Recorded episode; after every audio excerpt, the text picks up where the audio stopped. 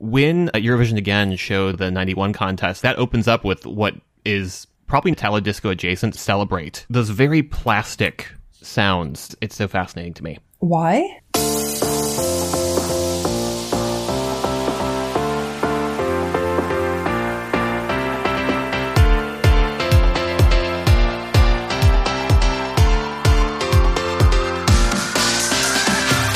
Hello and welcome to the EuroWhat, episode 170 for the week of October 17, 2022. We are a pair of Americans trying to make sense of the Eurovision Song Contest. I'm Mike McComb, and I'm joined today by Ben Smith. Hey, Ben. Hey, Mike. This week, we'll be celebrating the 2023 host city and talking about Italo Disco. Two things that go great together. How's it going, Ben? It is good. We are recording this one kind of early because, as we mentioned last episode, uh, we're both doing travel things. Yes, but we were able to find enough time to record this since they just announced what city will be hosting Eurovision next year. Yeah, host city where? Host city now. It's Liverpool. I know that last episode we were slightly more enthused by the idea of a Glasgow contest, but one thing that I realized we had not talked about is yes, the Glasgow bid felt like a very safe bid, but Liverpool really had the story and the narrative and was really fighting for it. The second they were on the candidate list, they had Sonia on Breakfast TV. They have really been playing up their Ukrainian connections. They really wanted it. Yeah. And I think that's something that gets lost on the US side of things. We're not part of the daily conversations of this. We get a little bit of it from our individual Twitter feeds. Like, I've got a lot of UK people on my Twitter. I apparently just have like a lot of Scottish people in mine. Yeah, so even then, you're still getting just kind of like one side of the conversation. We're not really getting a sense of like what's in the water, which one really has been putting up the fight. I didn't really get a sense of how much of a fight either city was putting up, uh, just that they were in contention. Liverpool will be fine. I know I was almost slanderous in the last episode, and I stand by my slander. No, um, but it's gonna it's going to be fun. Like everybody's really excited about it, and yeah, it, and it's Eurovision. It'll be it'll be great. Looking forward to May 9th, 11th, and 13th, uh, which will be the two semifinals and the grand final. Somebody pointed out that is the exact same dates that Eurovision fell when Ukraine hosted in 2017, which, I mean, that's just how calendars work, but I thought that was like a nice little coincidence as well. We're going to pretend that that one's on purpose. Happy knowing which week in May to request off of work, everybody. Oh, I still need to do that. Okay. Yeah. By the time this episode goes out, we'll probably have the list of participating countries and maybe some other logisticy type details, but we'll have to catch up with that in November since we won't be able to record again until then.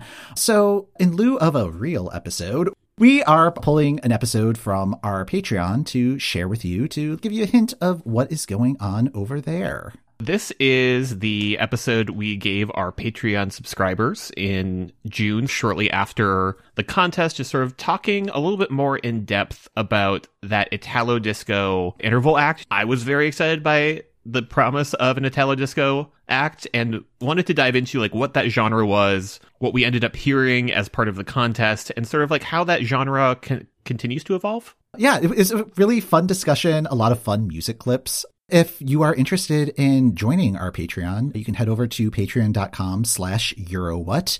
Everybody who is a Patreon member has access to our bonus episodes. We also did our coverage of the American Song Contest over on Patreon. So if you're interested in reliving that or finding out what I was going to say what the fuss was about, but I don't recall there being much fuss. There, no, there was not fuss. But like, if you would like to listen to us slowly descend into madness, we often record those minutes after the episode's finished, and it was just a real, a real time.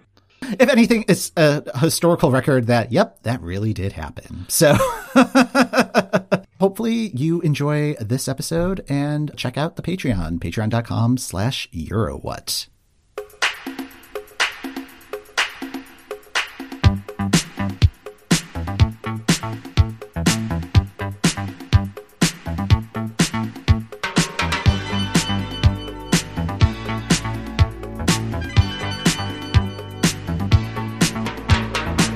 Hello, and welcome to Just ASCing Questions, the Eurowhat's Patreon podcast. I'm Ben Smith, and I'm joined today by Mike McComb. Hey, Mike. Ciao. We are a pair of Americans trying to make sense of things adjacent to the Eurovision Song Contest, and this week we'll be talking about the music genre Italo disco. Yeah, I am very curious about what this episode is going to have in store. Uh, I came in as blind as possible to this. The clip package that you sent me is just like, oh, there, there there's a lot of ground to cover here. So Yes, yes, there is. Uh, yeah, and like I have rigged up a soundboard. I have sent you half of a playlist. oh, it's only half. Oh yeah, no, I sent you I sent you half the playlist. I sent you just sort of like the Italo disco we're going to be talking about, and then there's just like a fun section where you're going to discover what happens to it after the 80s.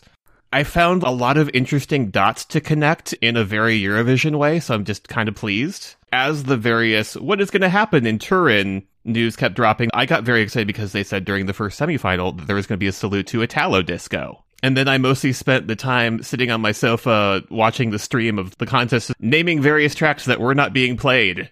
So were you underwhelmed by that? When I started looking at, okay, what songs do I want them to play, I quickly realized, oh, these are all sort of like five to seven minute long songs that are just kind of a vibe. What they picked actually does connect to Italo disco and is Italian dance music. This felt like a ripe topic for this particular podcast. I wanted to, to dig into the genre a little bit more and discuss what we did get to hear bits and pieces of and how it intersects with Eurovision itself. Awesome. So, before I dive into talking about what Italo disco is, what do you know about Italo disco, Mike?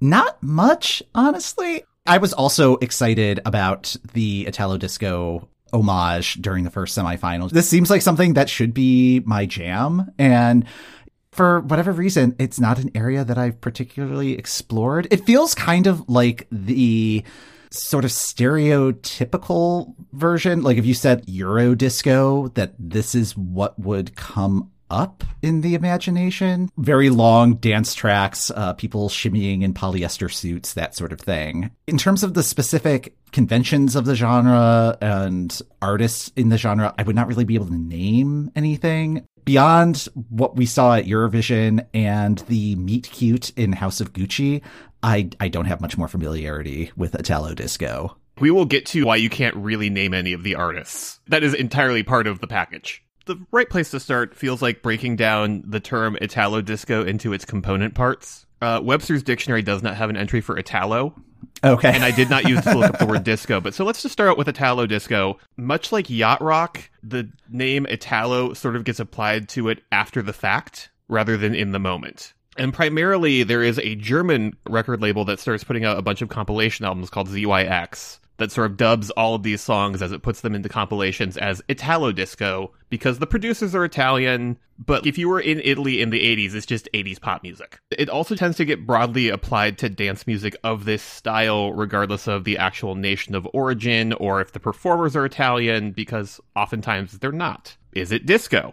And the answer there is yes. Primarily, this emerges, or at least this becomes Italo disco because in America, disco kind of quote unquote dies in 1979. There are many other podcasts that have done wonderful explanations of disco demolition night. I'd personally point to You're Wrong About. But what it means is that disco doesn't actually die, it just kind of goes back underground and continues to morph into house and other dance music forms. Whereas in Europe, it remains popular. The major producers of, of disco, like your Giorgio Moroders, for instance, continue doing music in that vein and have that morph over the 80s. But Italo disco kind of seems to get applied to essentially like the B movie version of disco. You know my love of trashy Cannon films. This is essentially the trashy Cannon films version of disco music. There's not a lot of money, but there's like a lot of heart. Right.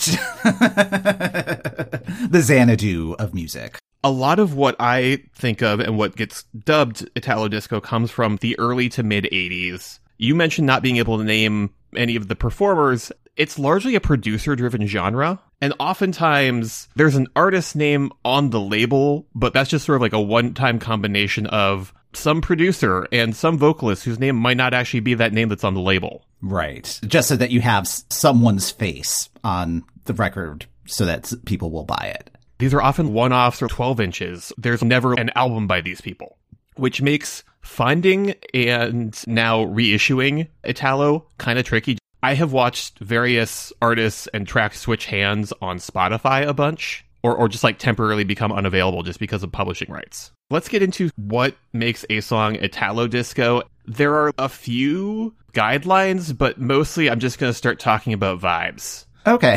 this is going to be a real chill episode, isn't it? yeah. just, just sort of more of just like a mood. This is why all the song and artists I was thrown out during the medley at Eurovision, I've realized, oh, wait a minute. There, there's not like a good 30 seconds of this song to clip which is why I apparently assigned myself the task of coming up with 30 to 45 second clips of these songs. and oh boy. Welcome to my world. Yeah. because these are often Italian producers, Italian or Greek, or vocalists where English is not their first language, is that the vocals themselves kind of become an instrument in the mix, or the songs are as much about the instrumental as they are the vocals on top of them. Another word that comes up in all of the articles I was consulting that define what Italo is, is chintzy. The keyboards are bad. One of them pr- describes it as tuna can drum machines. If you listen to BWH's Stop,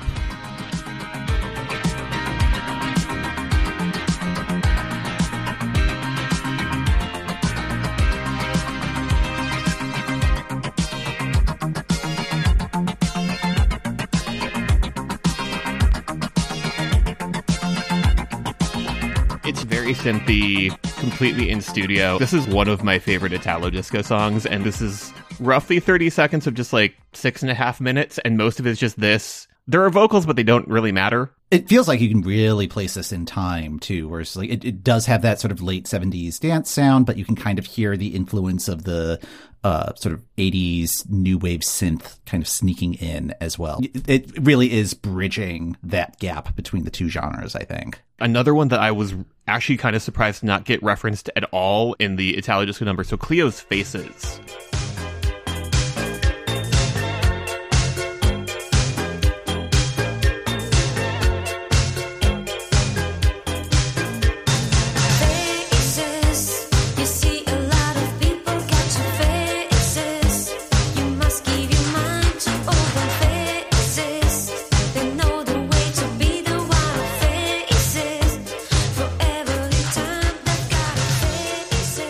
That one I just threw out while watching it and, and got responses on Twitter. People being like, yes.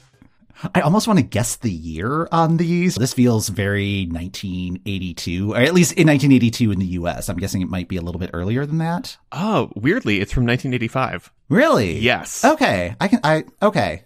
But it feels very solidly 80s. It was reminding me of very early Madonna, but then also kind of the not quite Exposé, but like moving more into that realm. Yeah, like not quite freestyle, but very close. Yes. This is one of the rare ones with English lyrics where they kind of make sense or they kind of match. Another part of Italo is the lyrics are super cheesy. The vocals are just all over the place.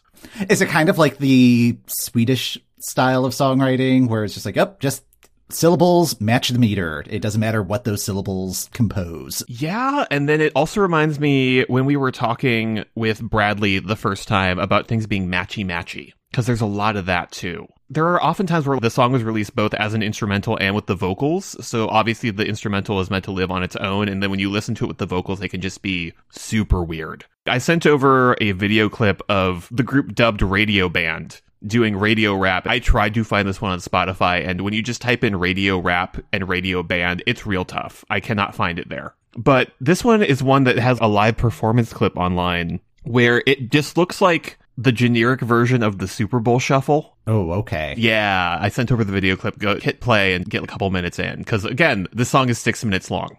Okay, and they're introducing the group. Oh God, those shirts. It looks like the fabric that you'd make bus seats out of. Yeah. So there's close to a dozen people on stage. It's just the people in the white pants and the ugly shirts, right? Yes. Oh, and a child. And a child. Uh- we can I cannot stress that enough. There's a child as part of the group. Who are any of these people? Great question. I don't know. There is no need to watch all six minutes of this, but like they just sort of take turns at the microphone. I've I've clipped a part of the song. Okay, yeah, they just started the music and they're clapping. Sigaretta accesa si consuma pian piano. Ti leggo il notiziario ma mi trema la mano. Finisce la giornata, si schiarisce la voce. La radio Ben Salute manda un ciao veloce.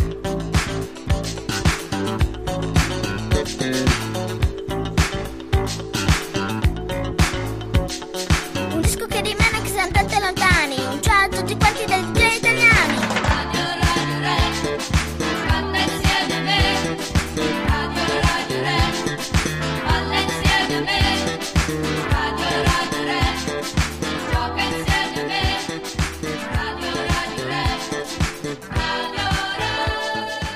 You've gotten the visual. Again, it is six minutes of these people. Oh, it looks very public access. Okay. Yeah, it's like the Super Bowl shuffle meets the Seinfeld theme song as a posse track. Yeah, because like it's got that super sweet bass line happening throughout. it is very mid 80s. My name is Mike, and I'm here to say rapping's the best thing any day. Like Yeah. that, I like to do rapping in a major way. yeah. It was the style at the time. So, yes, it was. It really was the style at the time. When there are lyrics, they just don't make sense. Another one of my favorites is Gaz Nevada's Special Agent Man, and specifically because the vocal line is borderline robotic and it has that Swedish quality of this is the lyrical pattern and these are the words that fit, but it makes just enough sense that your brain tries to make it make sense. I know you are my special agent man. You spy my secret dreams on your private TV set when I make love or have something to drink. You have complete control over my heartbeat because I know you are my special agent man. You spy my secret dreams on your private TV sets when I'm working or washing my hair. You kill all my lovers on your new electric chair. this was one of the ones that you sent me on the playlist before we recorded. And, uh, yeah, this, this one stuck out to me. And I think it was mainly because of the lyrics. It's another one where it's a real sweet bass line for seven minutes with the weirdest lyrics on top. I'm kind of surprised that this hasn't been adopted by TikTok because she really sounds like the TikTok voice. There's the current trend of making the TikTok voice do things like Radiohead's Fitter Happier. I saw another one where it's the TikTok voice doing various bits from uh is it American Psycho, the the Brett East, the the Patrick Bateman movie? yes. Okay. Where where it's just filling in a bunch of his monologues like the Hip to Be Square one with the TikTok voice. Yeah. You're right about it having that hypnotic quality where what she's saying is very bonkers. It's got a good beat and you can dance to it. That that's all that really matters and yeah, it, like the actual content is secondary, I think. It's all about like a mood and a vibe and the lyrics kind of go with it. You just need to turn your brain off for most of them. I'm just going to keep calling all these songs my favorite. Just as a heads up, Plus Two's melody is another one where the vocal line almost makes sense.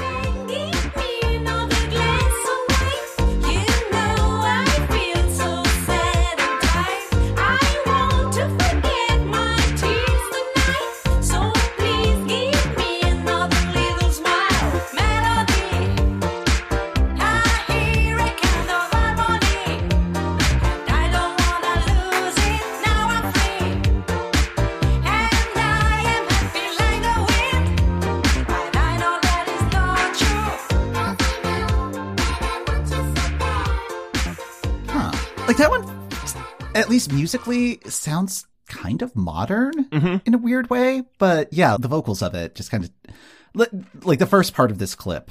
It's giving me a little bit of Santigold, but at the end it trips into being very of the moment of the 80s. I didn't grab the clip. I wish you were here where I am with your nonconformist friend. Or just like Little Mask is a masquerade of happiness. It's like that kind of weird matchy matchy thing that Italian music tends to do. They're like maybe like three lyrical themes that pop up in Italo disco a lot. One of the articles I was looking at as backup just describes the lyrics of Italo disco songs as being dumb as chewing gum. The one in particular it's talking about is Paula Boom Boom. Boom,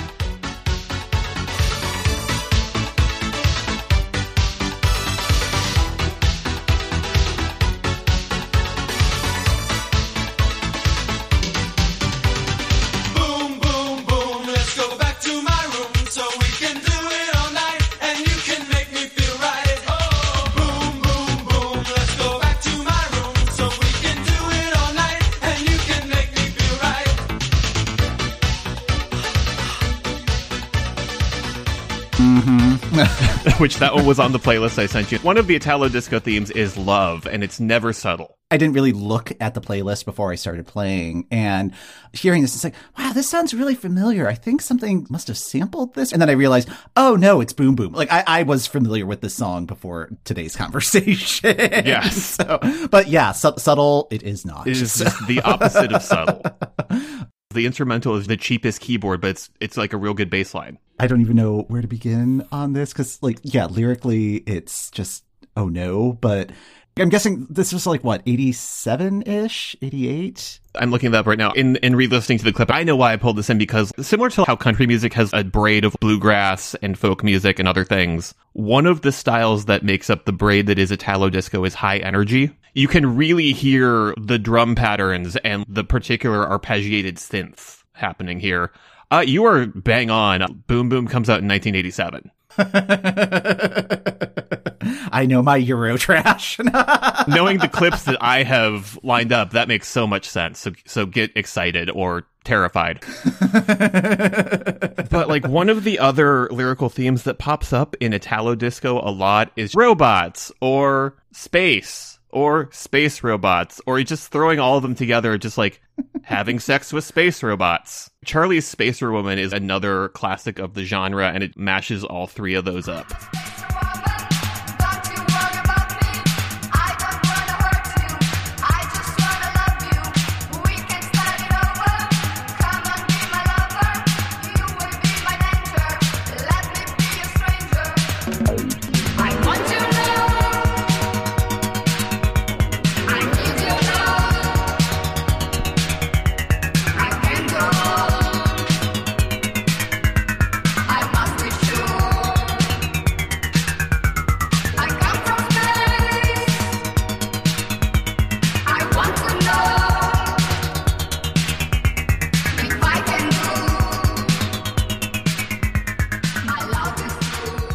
I, I, I definitely got like sex and robots from that. Yes, So- uh, and then like the and then the other clip that I've pulled, La Bionda's "I Want to Be Your Lover" is I think from either 1980 or 1981. It's one of the earlier parts of the genre, but that one's a space horror story about hearing a call across space.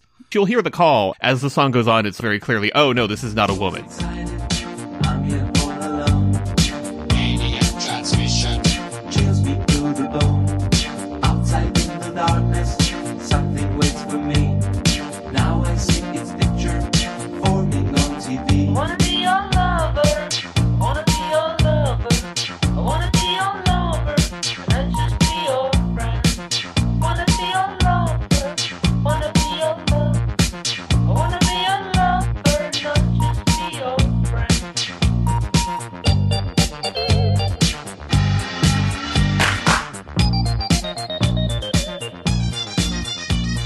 Pretty sure I've not heard this one before, and that surprises me because this, yeah, like this really does.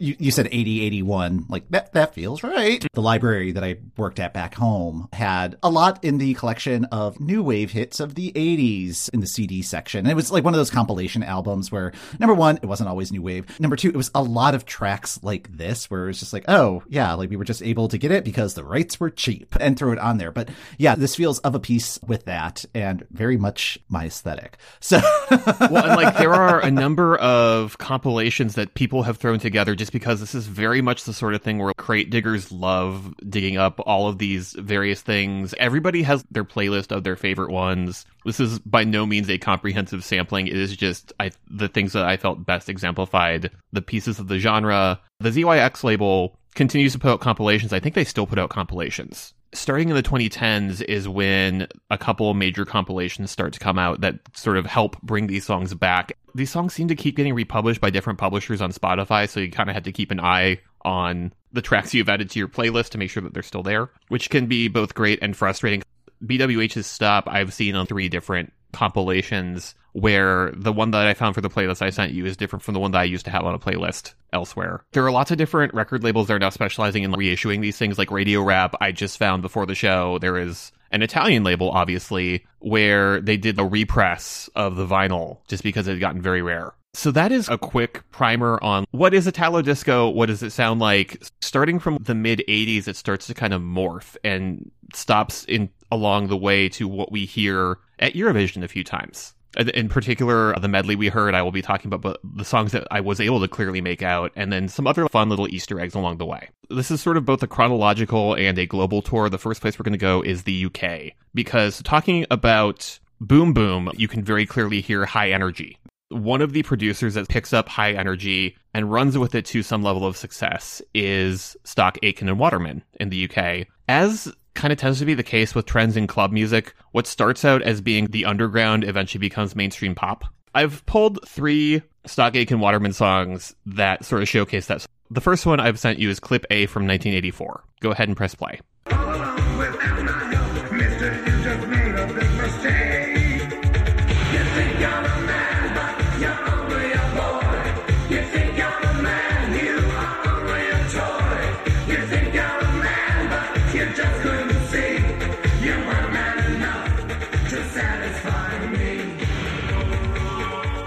Okay, is the mystery how many of these songs are in Mike's playlist? Because so far we're one for one. Uh,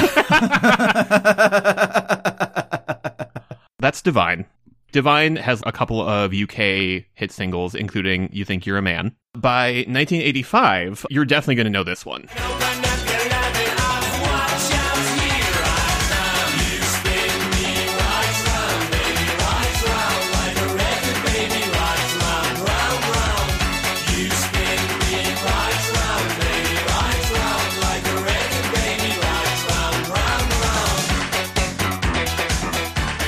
Dead or Alive, You Spin Me Round Like a Record.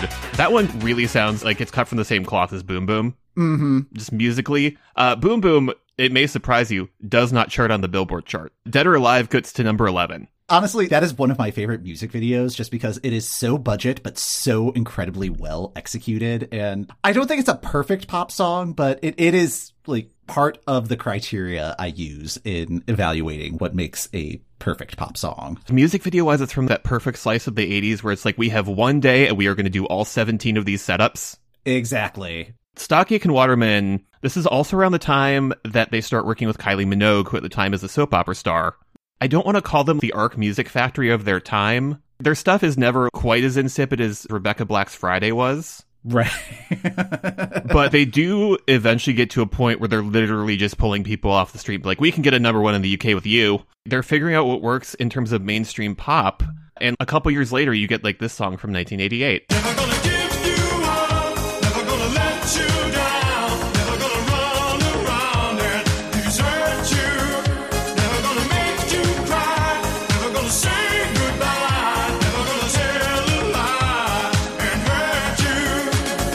Did this one on purpose. yeah, I knew I was going to get rickrolled, but uh,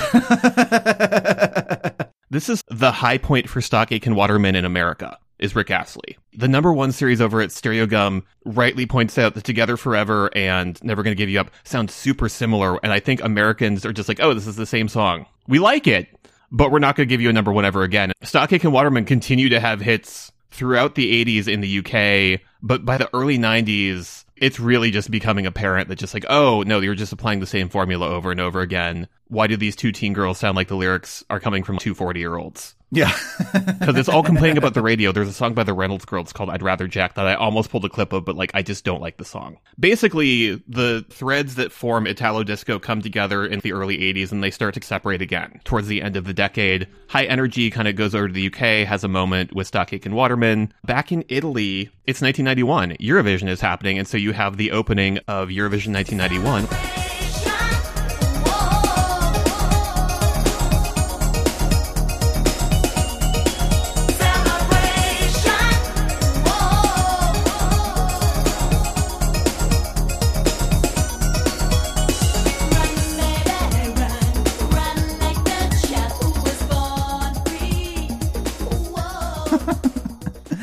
Actually sat down and listened to the lyrics of this because it is an endless song, but a lot of nothing going on there, which is fascinating. Yes. Uh, but but also just like very Italo disco.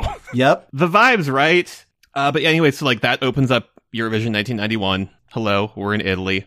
But elsewhere, one of the other threads of Italo disco that's starting to have more prominence on its own is Eurodance, which Celebration kind of sounds like, but there's definitely some better examples of that, particularly from the early 90s. So now go ahead and click on the clip from 1990.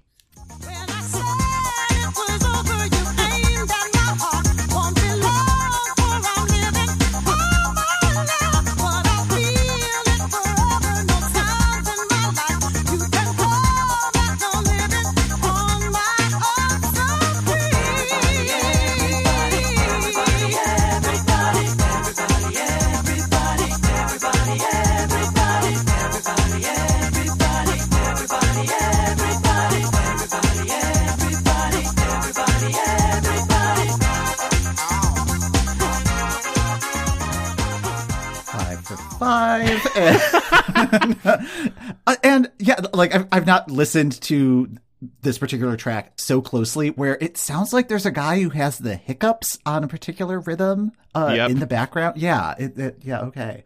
Uh, everything is an instrument. It, it, sound, it's sounding like. Yeah, everything is part of the mix. There's a brief window in American music where Eurodance is charting in the US. It goes through until about 1998, and we'll get there. And it closes for a little bit. And I just remember a part in the mid 2000s where, for whatever reason, trance covers of 1980s songs were doing great. There was a Roxette Listen to Your Heart cover. There was DJ Yanou's cover of Bryan Adams' Heaven. The window opened briefly again, then we slammed it closed. Honestly, this is so much of my coming of age in engaging with pop music. I was in Detroit. Like, there was no reason for like Eurodance to be so foundational. It was on the primary pop station. I wasn't listening to underground college radio or anything like that. Well, I was, but not not when I was listening to these tracks. Like, this mm-hmm. was on the commercial main radio stations. Black Box's Everybody Everybody goes to number eight on the Billboard Hot 100. Oh wow. Yeah, the next clip I have given you from 1993 goes to number 11.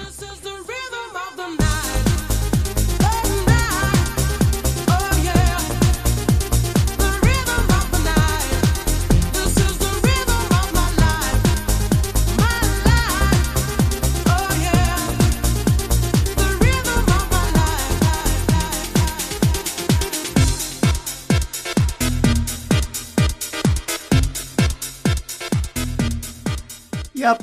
Uh, I, I'm like really at this point. It's like, how do I not know anything about Italo disco? it me. Well, Uh, I'm, ju- well, I'm like just thinking about you mentioning listening in Detroit is that from the same bed as, as Eurodance comes to the origins of, of both like Detroit techno and acid house in terms of the, the same synths and the same kind of bass lines. Yeah, like just the whole EDM evolution. Yes. And, yeah. You can hear some similarities with Black Box's song, but you can also see how it's both similar to and different from Italo disco. It, it's much more about the instrumentation, the vibe, the dance, the energy. Don't worry about the lyrics too much. It could be in The Sims and still have the same effect, I think. Yes. Eurodance has a whole moment in the US. I tried to keep it to mostly Italian artists here, but this is also around the same time that you have La Bouche doing big things and like that was Frank Farian in Germany. Fresh off of Milli Vanilli. This next clip will definitely be, be very familiar from this year.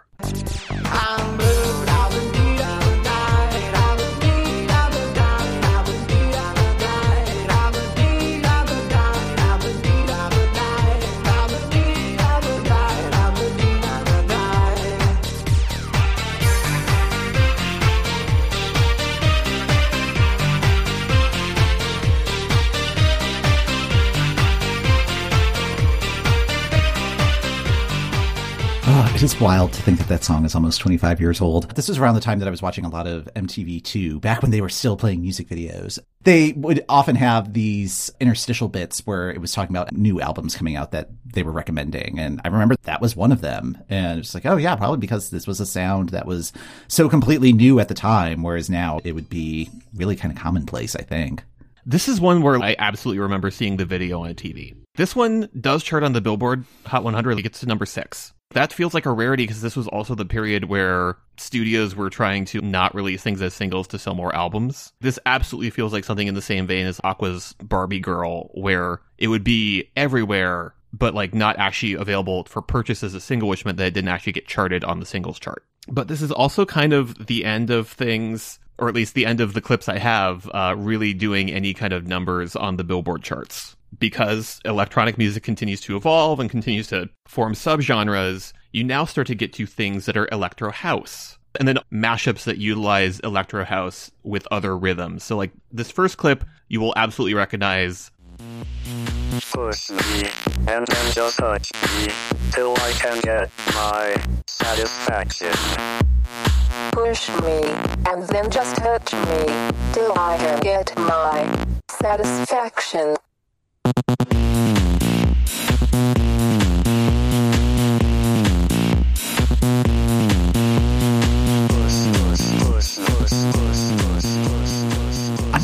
That that clip is from 2003.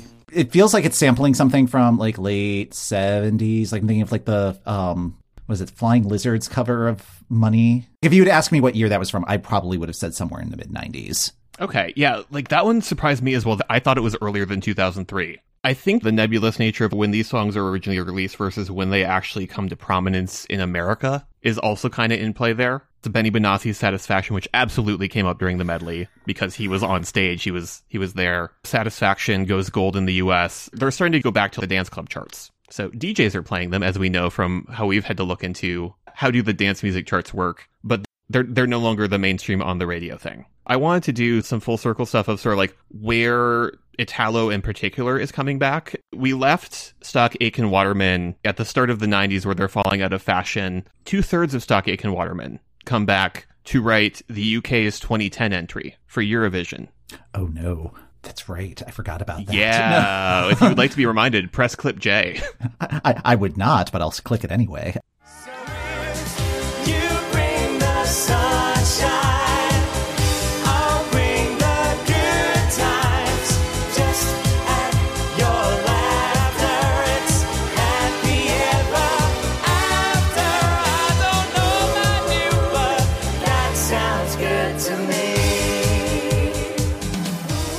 Thank you for having it be the studio track and not the actual live performance. That is from the Eurovision account. That I, I think that is the live performance, or at least Oh no, no, the live performance was a disaster. Okay, that explains why when I was watching the clip yesterday, I was like, this is better than I remember. No, they put the studio audio on top.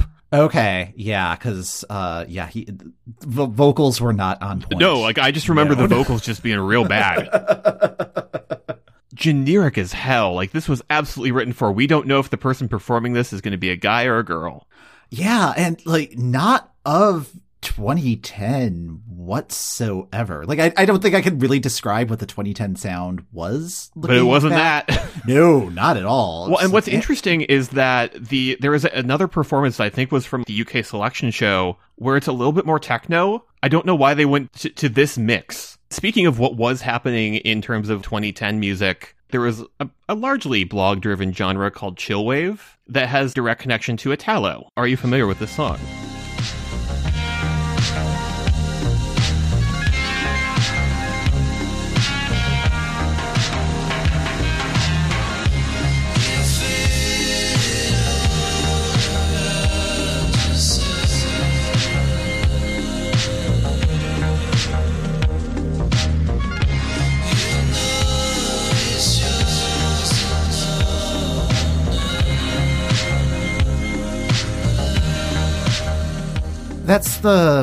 Portlandia theme, right? Yes, it is the Portlandia theme. More specifically, it is Washed Out's Feel It All Around. That song samples what the intro music to today's show was, which is Gary Low's I Want You. My best description of Chillwave is if you took an Italo disco song on cassette and you just sort of left it in the back of your car in the sun. Yeah. that that sounds about right.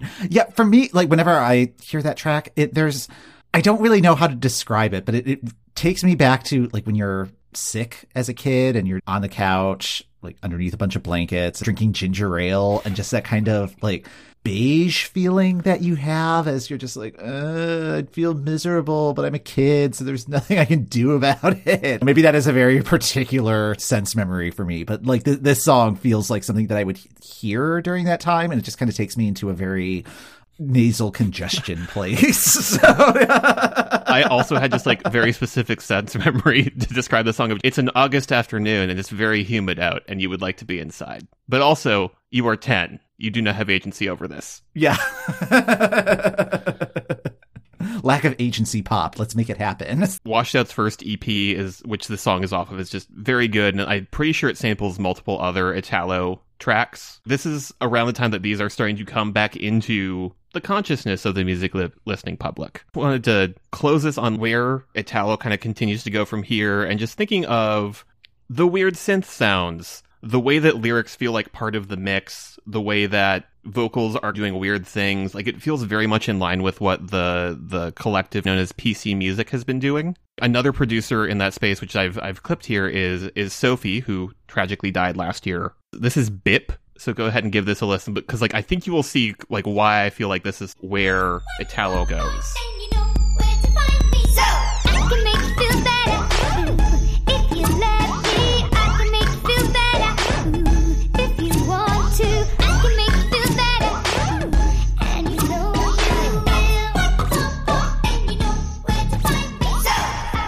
Sophie's stuff in particular feels like aliens abducted a pop song, pulled it apart, and didn't put it back together in the correct order. For lack of a better term, just like very plastic sounding. Yes. But like plastic with intention behind it. Plastic on purpose. Yeah, like this doesn't feel like cash grab plastic. Admittedly, some of the early stuff like Bipp is definitely made for a much more insider audience, sort of the pitchfork crowd. But the other thing that's very Italo about PC music is they will just come up with an artist for a project for one song, make that song, and like there you never see that name again. Ultimately, it's the producer and like a vocalist where they pitch the vocals up. They keep releasing interesting stuff largely on SoundCloud, although they now have some official releases as well. And AG Cook and other members of that group, and including Sophie, have been producing for other artists like Charli XCX has worked with them a bunch. You now have music that's continuing to move in that vein. Like there's a band called 100 gecs, mashing up some of the very weird synthy stuff here with like almost ska. That album that they released, which is called 1000 gecs, it's very quick. It's very in and out. It's delightfully weird. I don't listen to a ton of this stuff, but I always find it interesting, it's, especially when it gets melodic like this one does. Sophie also released a song called Lemonade as a follow up to this that later appeared in a McDonald's commercial for Lemonade. It's sort of like the the outsider music becoming the mainstream. And then elsewhere in things utilizing Italo, uh, the movie Wolf of Wall Street, as part of its soundtrack, uses Umberto Tozzi's Gloria, which also got covered by Laura Branigan. Yes. Uh, yeah. When when we were flying to Milan for Eurovision this year, that was part of the playlist at the gate uh, when when they were uh, getting us ready for Italy. It was that and Volare. So That's why I pulled together on Italo Disco. in retrospect, I knew more about it than I realized. Mm-hmm. the very specific things that are Italo disco kind of end about mid 80s, but the tentacles of what forms Italo disco are long and have continue to have influence. and have wrapped themselves around me like a quilt. So. All right, and that's going to do it for this episode of the EuroWhat. Thanks for listening. The EuroWhat podcast is hosted by Mike McComb, that's me, and Ben Smith. That's me. If you'd like to support the show, we're on Patreon at patreon.com slash Eurowhat. Show notes are in the description of this episode and on our website at eurowhat.com. If you'd like to contact us, we're at Eurowhat on Twitter, or you can email eurowhatpodcast at gmail.com. Next time on the Eurowhat, inspired by Snap's success, we'll be looking at examples of long tail success for Eurovision entries.